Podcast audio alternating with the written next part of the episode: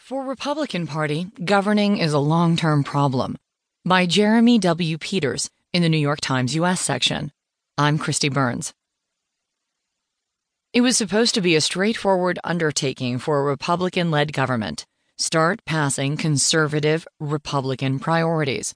But the collapse this week of efforts to dismantle the Affordable Care Act represents the biggest failure so far for Republicans who began the year with bold visions of conservative.